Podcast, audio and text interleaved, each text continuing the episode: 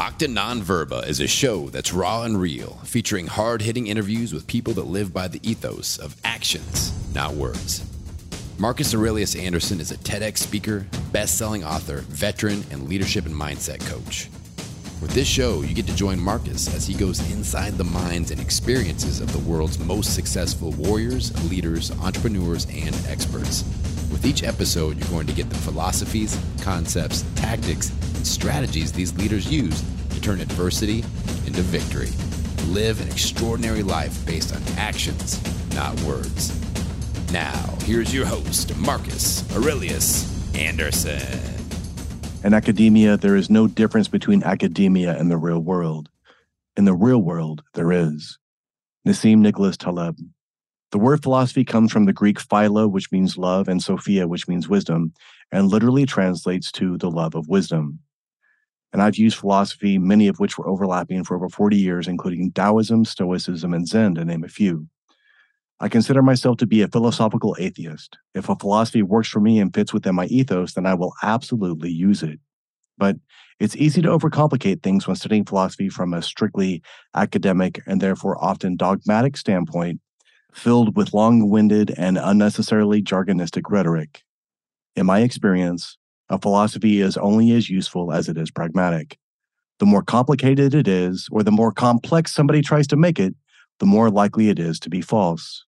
In this episode of Acta Non Verba's Warrior Wisdom, I address this overarching ideal using examples from Alexander the Great, the Stoic Epictetus, and the philosophical principle called Occam's razor to make you a better leader, entrepreneur, and warrior in any arena that you enter.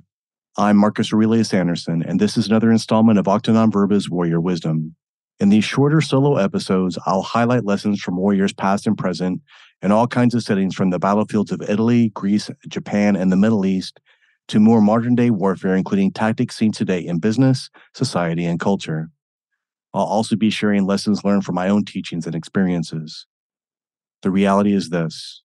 The world is a battlefield, and to not master these lessons leaves you grossly ill-prepared for the adversity that you will inevitably face in the future.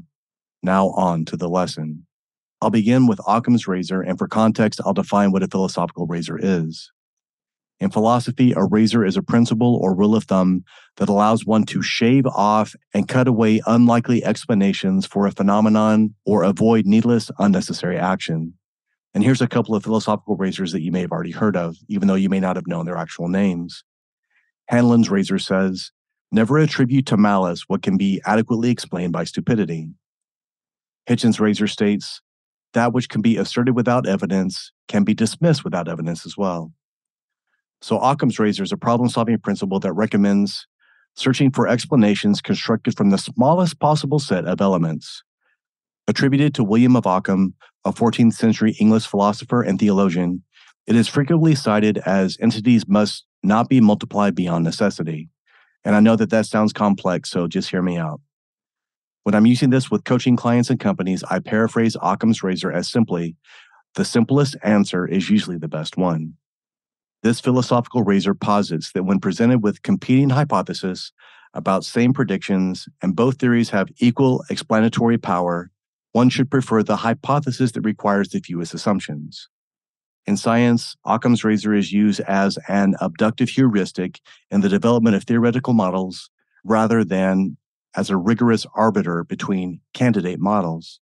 Now, again, to keep this from sounding jargonistic, the fewer steps it takes to find the correct answer, the fewer mistakes that we will potentially make in the process. The example that I use in my book, The Gift of Adversity, is of two possible solutions to a physics problem. One theorem states that it takes 3 steps, the other one takes 7 steps. If both postulations lead to the same answer, in this case, using 3 steps is definitely better than 7, if for no other reason than we are less likely to make errors when we take fewer steps in the process. Again, the simplest answer is usually best. When I coach businesses and clients, the application of this advises them to simplify everything that they can in their business. From the SOPs and protocols to the type of credit card that they use for their business, the simpler, the better. Use these philosophical razors to hack away at the inessentials, as Bruce Lee would say, and use these razors with care so that you are not cut by them.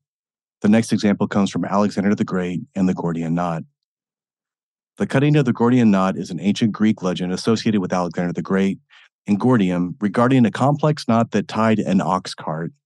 According to legend, whoever untied the Gordian knot was destined to rule all of Asia. This legend was referenced by William Shakespeare and Henry V.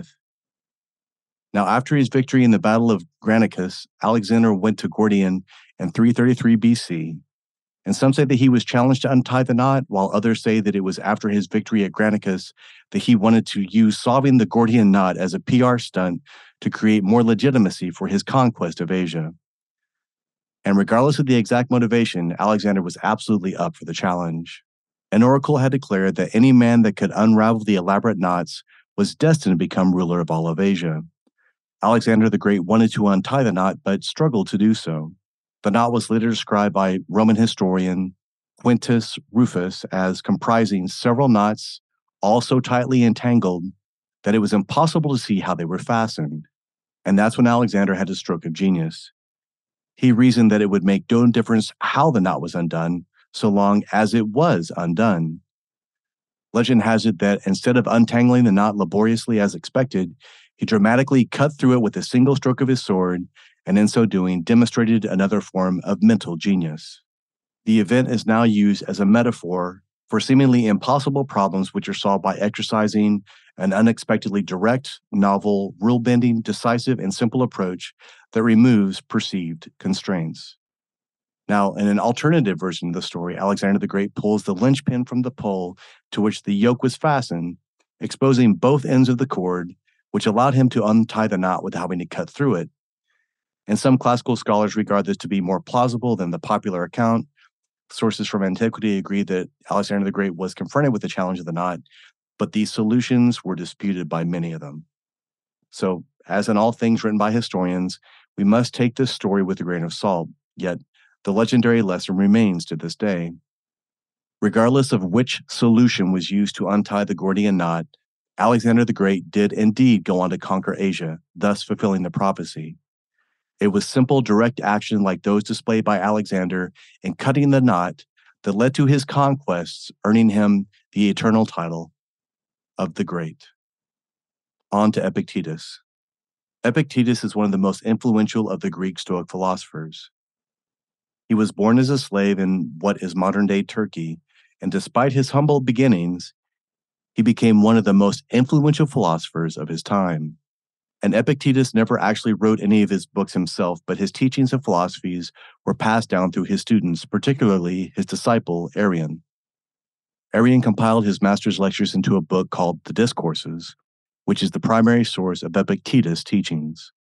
Although Epictetus believed in leading a simple and humble life, his philosophy greatly influenced many notable individuals throughout history, including Emperor Hadrian, future Stoic Emperor Marcus Aurelius, and even modern-day thinkers like Admiral James Stockdale, who credits Epictetus' teachings for helping him survive captivity during the Vietnam War during his stay in the Hanoi Hilton. His teachings resonate with people from all walks of life, regardless of their social status. Here are a few excerpts from his material.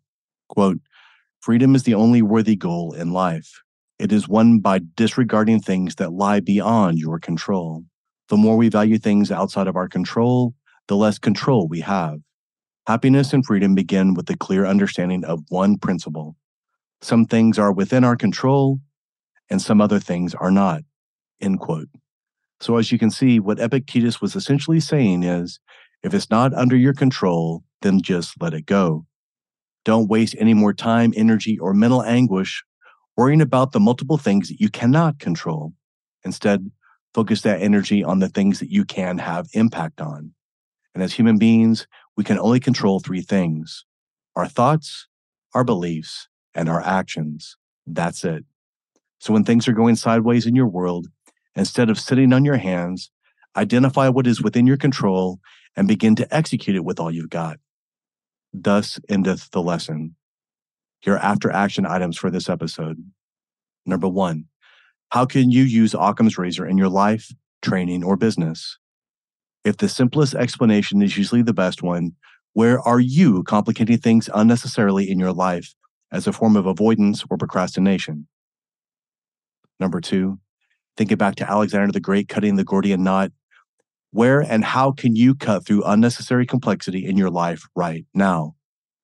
Instead of spending energy trying to circumvent the situation, what direct path can you take to achieve your objectives more efficiently and effectively?